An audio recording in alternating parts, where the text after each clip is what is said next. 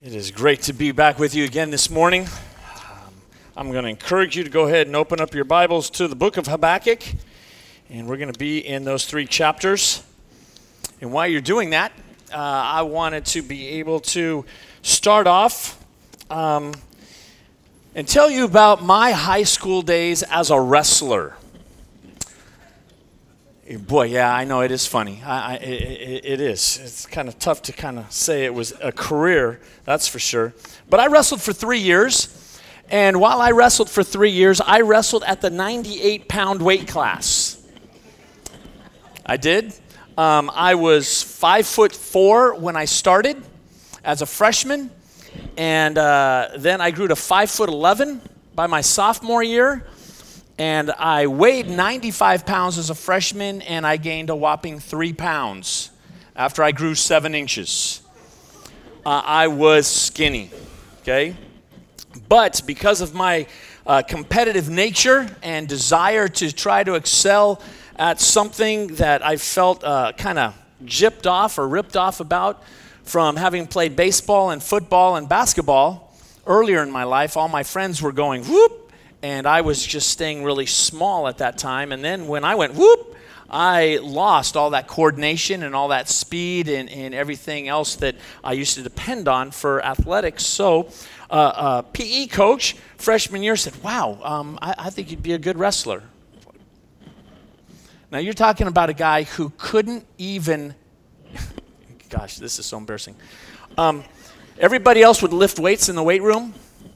I would lift the bar and that's the truth. I would rep the bar. And um, then we'd put on like five pound weights and maybe 10 pound weights. Um, I was only lifting 90 pounds. I couldn't even lift my own weight. All right? I, I there was just no muscle. Okay? And uh, while I was wrestling, uh, I could beat anyone on my team at our school in the Frosh Soph team and, the, and then the JV team the next couple years, except for one guy. His name was Rodney Nishihara. And uh, as I grew taller, it seemed like Rodney grew shorter. But he didn't, but he definitely grew wider and he was muscular. And so um, I, I, could battle him really good for the first uh, period and then uh, maybe I could battle him okay in the second period if I got to start off on top. Because wrestlers, you have to kind of choose. One starts on the bottom, and the other person is on top. You put your hand right above their elbow, and your other hand on their belly, and then you, you go again for this next period. But if every time I would have to be on the bottom, it was armbar, armbar, step over, and I was, I was done. I was pinned. He was just so strong. And it, it was frustrating. Um, one time when, when Rodney was wrestling JV, uh, and I was doing a wrestle off because that's what you did in your team. It's like, hey, okay, I want this position, so you got to challenge people. And uh, I, I wrestled a guy, and he separated my shoulder in the first period. And I kept wrestling because I, this was my chance. I was so tired of, of always losing to Rodney and I beat him. For the next two periods, I wrestled him one armed. And he was trying to take that shoulder and just mm, crank it. But I beat him, but I didn't get to wrestle against another school that week because I was out for the next six weeks with a separated shoulder. Um, but then uh, I had the opportunity, and I came back, and I, uh, I say I miraculously got to miraculously got to wrestle in a dual meet because I didn't beat Rodney, but because he got an opportunity to wrestle varsity. Our varsity wrestler was injured. And so I finally got to wrestle in a dual meet. I was like, yes. And uh, I, I, was so excited uh, to wrestle against someone from another school. Uh, that is until uh, the weigh ins. I had no problem making weight. But this other guy was shorter than Rodney and he was more muscular than Rodney. And I thought, oh no. And so I started getting psyched out. I wrestled him. First period, I had a takedown. I was like, okay, I can do this. I'm in on this. And at the end of the first period, you know, they kind of say, okay, do you want up or down to, to the opponent? He said, I'll take up. Same thing, man. Arm bar, arm bar, step over. And it was like, ah. So wrestling was difficult, it was hard. But I really believe that it helped me and prepared me for future opponents I would face. Um, opponents like uh, losing my father when I was a senior in high school, or losing a girlfriend that I was very much in love with, who moved out of the state two days after our high school graduation, or the opponents uh, of insecurity. Really wrestled with insecurity during high school, or of loneliness, or of doubt and faith questions. I wasn't a believer when I was in high school. So those opponents have, have been difficult, have been a struggle, but I really believe that through the experience of wrestling and trying to persevere, um, God was preparing me uh, for those and for others. And I know that each of you have had your own wrestling uh, matches, haven't you? You've all, uh, some of your opponents uh, may be similar to mine, or some of your uh, opponents may be way different from mine, but you've still, I believe, had a lot of wrestling matches. I think we're all wrestling with someone or something.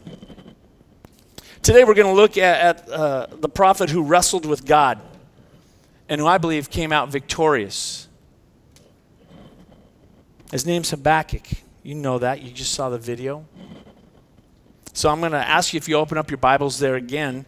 Um, grab a Bible located in front of you. Um, he he uh, is located right after the book of Nahum, where uh, Tim Nugent preached last week, and it's right before the book of Zephaniah. It's only three chapters. Again, as we're in the minor prophets, a lot of times they're, they're small books. But uh, as you turn there, Habakkuk was a, a, contemporary of Nahum and Zephaniah and, and even Jeremiah, three other prophets. He was involved uh, in the reigns of both King Josiah. Uh, Josiah was, was in uh, place as a king of Judah in uh, between 640 and 609 BC. And Jehoiakim, who was then followed his father in 609 through roughly 588, somewhere right around in there. The book was probably written sometime uh, around the time frame of 612 and, and 588, and, and we'll, we'll, see why in, in, a few minutes. But it, it's really unique. And man, I, I got to quit popping because I know I'm killing you guys.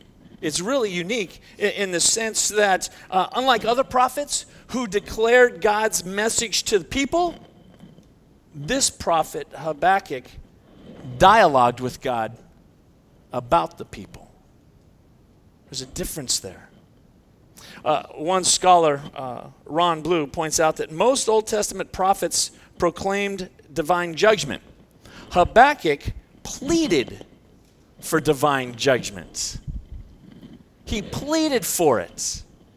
And it kind of lets you see where, where he was at.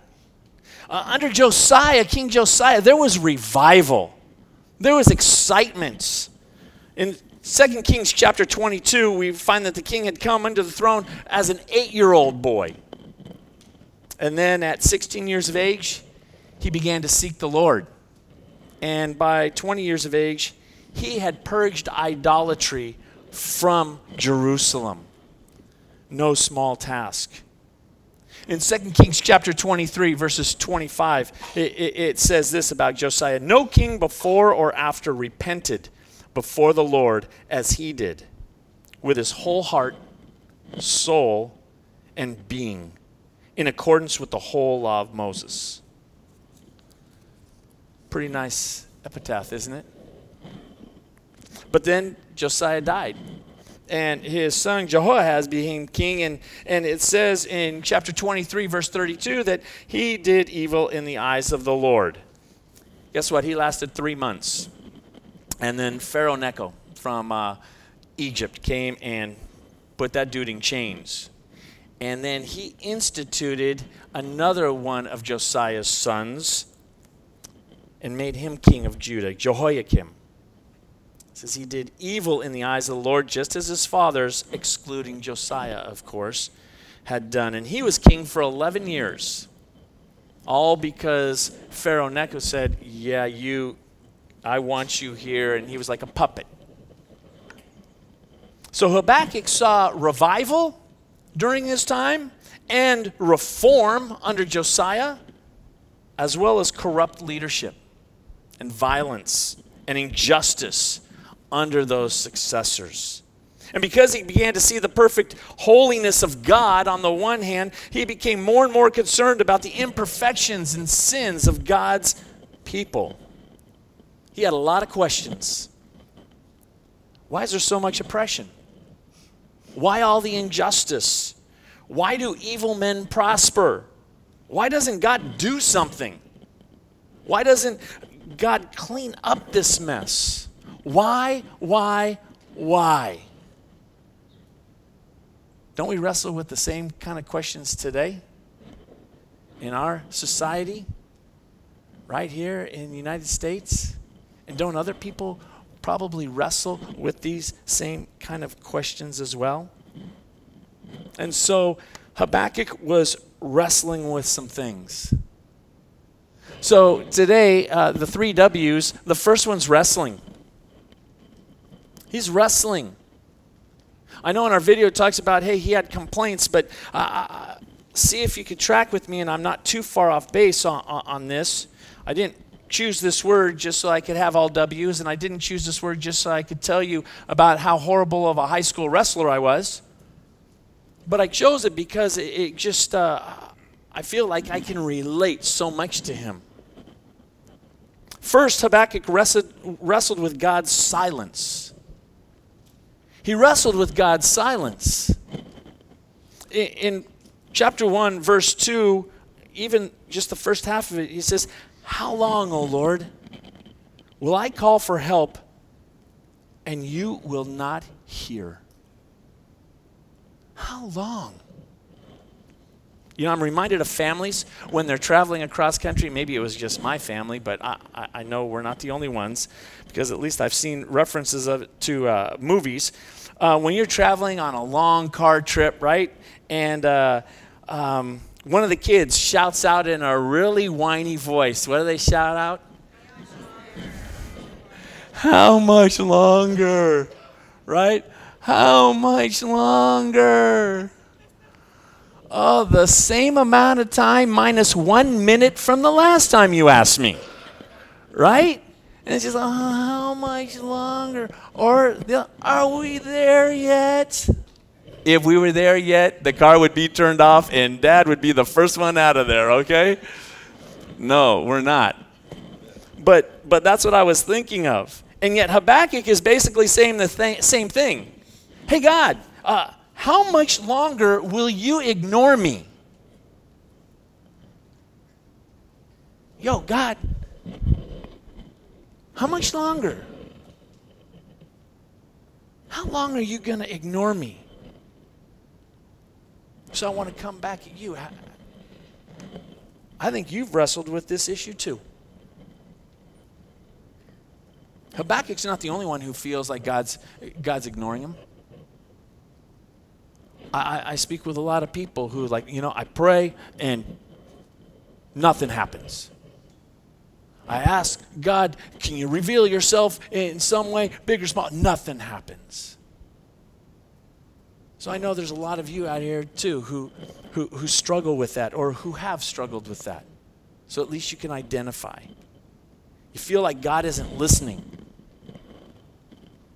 Maybe because he's preoccupied or he's too busy to answer your prayer. Or maybe because you don't even know if you believe that he is even real.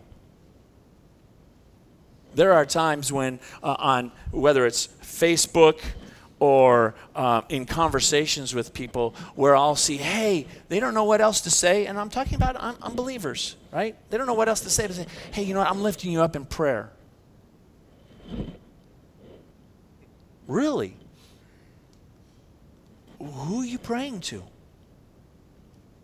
I'm just like curious uh, about that. But even unbelievers will, will, will do that a lot of times. Because, well, that's the nice thing to say, isn't it? Isn't that like the expected thing to say? Habakkuk knows God is there, but he is still wrestling with God's silence. Second, Habakkuk uh, wrestled with, with Judah's sinfulness. He really wrestled with Judah's sinfulness.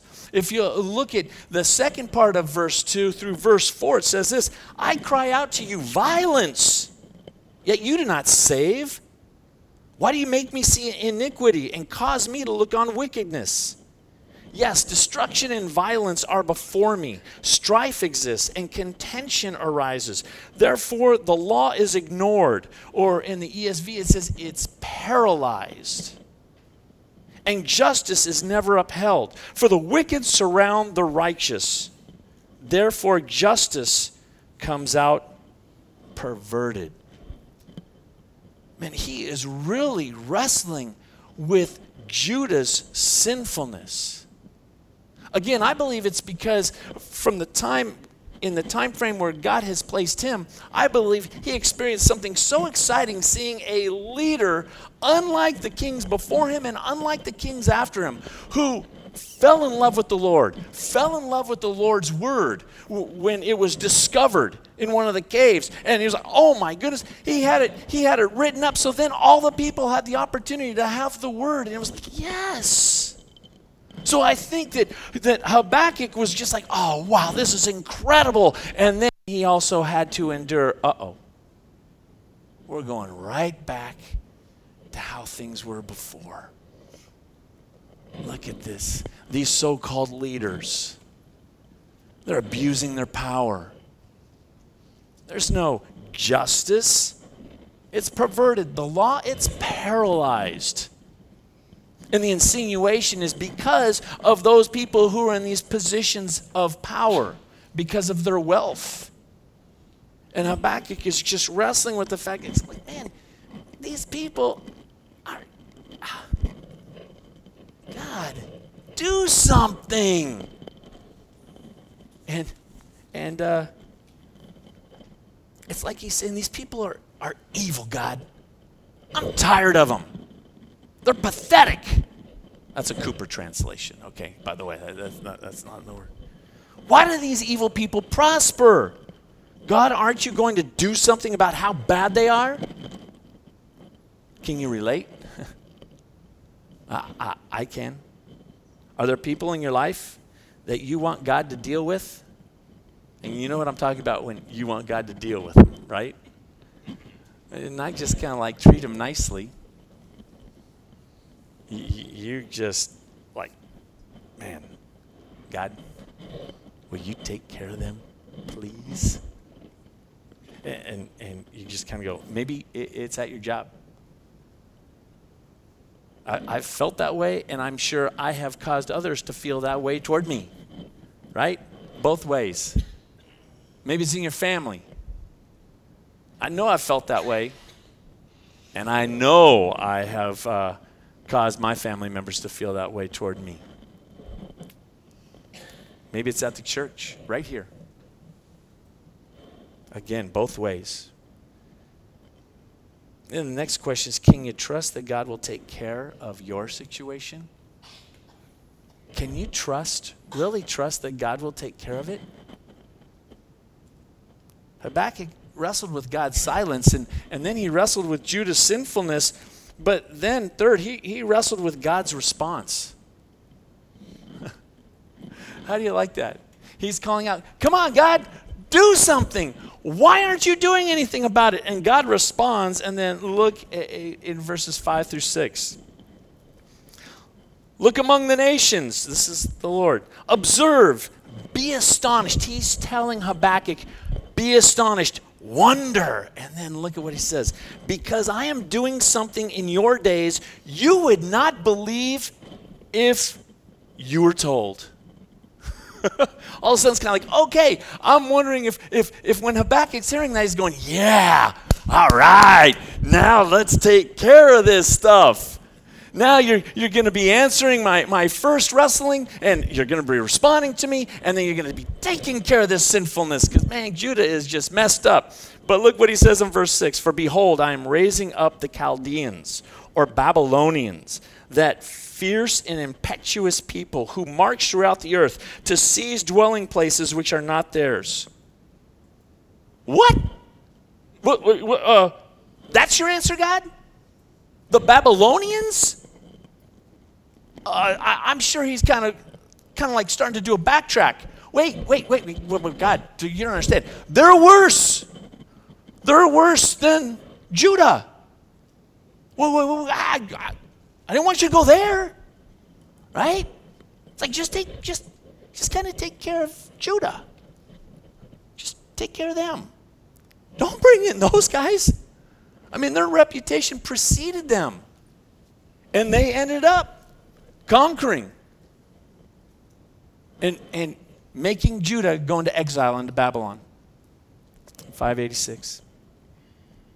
But uh, look, look at verses 12 through 17, chapter 1. Are you not from everlasting, O Lord my God, my Holy One? We will not die. You, O Lord, have appointed them to judge, and you, O rock, have established them to correct. Your eyes are too pure to approve evil, and you cannot look on wickedness with favor. Now we come back to here he goes with some more questions. Why do you look with favor on those who deal treacherously? Why are you silent when the wicked swallow up those more righteous than they?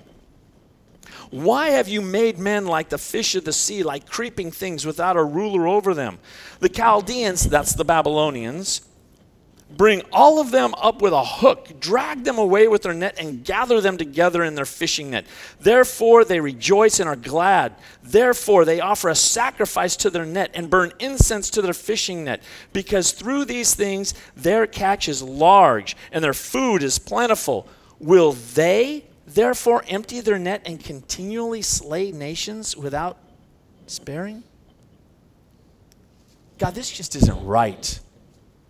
I mean, uh, we, we got a problem here. That's what, that's what Habakkuk's trying to say. He goes from, hey, don't you hear me? How come you're not listening? Man, Judah's, they're just so horrible. And then it's like, whoa, whoa, whoa, whoa, whoa, wait, wait a minute. That, that's not what I wanted. That's not what I expected. I know I do that. I'll ask God for something, He'll give me something totally different. It's like, whoa, whoa, whoa, time out. Not, not, I, no, not that. Anything but that. And yet, that just seems to be what's going on. It's like he's thinking, how can a holy God use a wicked nation like Babylon to discipline or punish the people of Judah. Can you recall a time in your life or a situation where, where you felt like God completely swung and missed on your request? Sorry, I had to throw a baseball thing in there. I mean, y- you laid something out before the Lord, and in your mind, if you're being honest, you felt like, God, you, wow, how, how did you miss that one? That was a straight fastball. I wanted the Lord to get revenge for me, and He didn't. I wanted the Lord to fix somebody else, and He didn't. I wanted the Lord to change a circumstance so that I would benefit over someone else, and He didn't. So, what do we do with that? Well, our, our, our, our next W wait. We wait. That's what Habakkuk did. Chapter 2, verse 1, it says this I will stand on my guard post at my watch, or uh, I'm going to read the ESV. It says, I will take away, or I will take my stand at my watch post and station myself on the tower and look out to see what he will say to me and what I will answer concerning my complaints. He's already spoken twice. And, and now he's just like, okay, uh, um, I'm going to be in the tower and I'm going to be looking because the person who's on the tower, you could see from miles away, and you could see, uh oh, we've got an enemy starting to come and to help prepare the, the army and, and the people and everything. And so that's what he's saying. I'm going to stand up there so I can see, God, what you're going to say and how you're going to respond. Habakkuk was basically communicating that, that he would wait with an attitude of expectation, patiently waiting for God's response. I'm going to ask you is waiting easy for you? And instead of saying why or why not, I just went straight to the why not. Okay, come on. Why, why not? What can we gain from waiting? And then we wrestle what can we lose from waiting? So glad when Aaron ha- had us uh, read Psalm 27. I, I chose Psalm 40, verses 1 through 3. And even though for many people, um, at a time over 20 years ago, uh, contrary to popular belief, U2 did not write this psalm. They made it popular. But in verses 1 through 3 of Psalm 40, it says, I waited patiently for the Lord, and he inclined to me and heard my cry. He brought me up out of the pit of destruction, out of the miry clay, and he set my feet upon a rock, making my footsteps firm. Verse 3 He put a new song in my mouth, a song of praise to our God. Many will see and fear, and I will trust in the Lord. Just as King David, who wrote this psalm, wrote that the Lord put a new song in my mouth, Habakkuk also wrote a song. And that's in chapter 3. Which brings us to our, our, our last W that's worship. Wrestling, waiting, and now worshiping. Habakkuk worshiped God for answering his questions. We don't have time to go back over in chapter 2 how he did that. But our, our Bibles say uh, in chapter 3 a prayer of Habakkuk the prophet in verse 1. But I, I think, and, and this is just kind of me kind of stepping out there, I think it's more accurate to say that it was probably a song and musical terms appear in, in chapter 3. Some uh, commentators even wonder if, if Habakkuk even wrote that because it's so different from the first two chapters. But there, there are words Shigionoth and Selah, and, and uh, those are musical terms. And so, um, even in verse 19, it ends. It ends with for the choir director on my stringed instruments. That's why I believe this was a worship song to God. Follow along with me and, read uh, verses 16 through 19. the culmination of everything. And he says, I heard, and my inward parts trembled. At the sound, my lips quivered. Decay enters my bones, and in my place I tremble because I must wait quietly for the day of distress, for the people to arise who will invade us. How would you like knowing that information? That all of a sudden the Lord had revealed to you, yeah, um, I'm not going to deal with uh, uh, Judah just on my own. I'm going to have an instrument, and that instrument is going to be the biggest, baddest wickedest people on the face of the earth at that time. And God tells that to you. How would you like to be knowing that kind of information right now? God revealed that to you that a certain country is going to come on in and just wipe out the United States of America. I'm just kind of going, wow. He says, because in verse 16, because I waited quietly for the day of distress, for the people to arise who will invade us. Look what else he says. Though the fig tree should not blossom, and there be no fruit on the vines, though the yield of the olive should fail, and the fields produce no food, though the flock should be cut off from the fold, and there be no cattle in the stalls, there's not going to be anything. It's going to be a hard, hard time. Look right what he says in the very next verse. Yet I will exult in the Lord. I will rejoice in the God of my salvation. I know we're going to be conquered. And soon. I know we might be dealing with droughts, with no food, with not any provisions whatsoever. Whatever we own, it's going to be taken from us. We will be driven from this land. But he says, I will exult in the Lord. I will rejoice in the God of my salvation. The Lord God is my strength, and he has made my feet like hinds' feet or like deer's feet, and makes me walk on my high places. For the choir director on my stringed instruments. Habakkuk wrestled with some things. And he waited for the Lord's response. And, and here finally, he worshiped God for answering him, even though that answer was not what he was hoping for. Where would you put yourself right now? I mean, where do you see yourself? Are, are you wrestling with God? Are you maybe in, in a waiting period?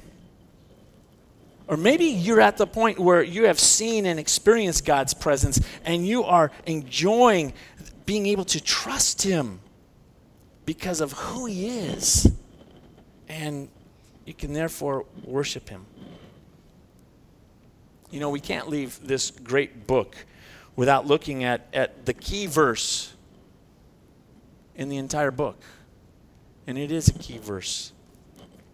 Chapter 2, verse 4 says, But the righteous will live by his faith. Some translators say it should not just be faith, but faithfulness. I don't think it changes uh, the impact whatsoever. And this verse is quoted three different times in the New Testament. Once in Romans chapter 1, verse 17, once in Galatians chapter 3, verse 11, and once in Hebrews chapter 10, verse 38. Romans 1:17 says, "For in it the righteousness of God is revealed from faith to faith, as it is written, but the righteous man shall live by faith." When it's referred to in Galatians, says, "Now that no one is justified that no one is justified by the law before God is evident, for the righteous man shall live by faith." And then finally in Hebrews chapter 10 verse 38 but my righteous one shall live by faith. That's my alarm. It says I should be done in two minutes.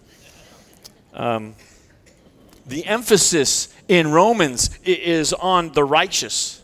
The emphasis in Galatians is on how they should live. And the emphasis in Hebrews is on by faith. Warren Wiersbe uh, wrote, he said, It takes three books to explain and apply this one verse. Let me pray. Lord, thank you so much for uh, this prophet, for choosing him, for loving him, reminding us how much you love us, even when we ask difficult questions. Lord, you don't spurn us, you don't reject us. You give us insight. Lord, whether we like those answers or not, that's besides the point. Because our trust is in you, a holy and perfect, all loving, all powerful, all merciful, all gracious God who longs for relationship with your people. So, Lord, whether we're wrestling or waiting, uh, Lord, I hope that we can all come to a point where we are worshiping you, regardless of our circumstances, and regardless of if and when we will ever hear answers to our questions. Lord, may you and you alone be the one that we're drawn to. And that we we cling to. We cry to. Because you alone you alone our Savior, are our King. We love you in Jesus' name. Amen.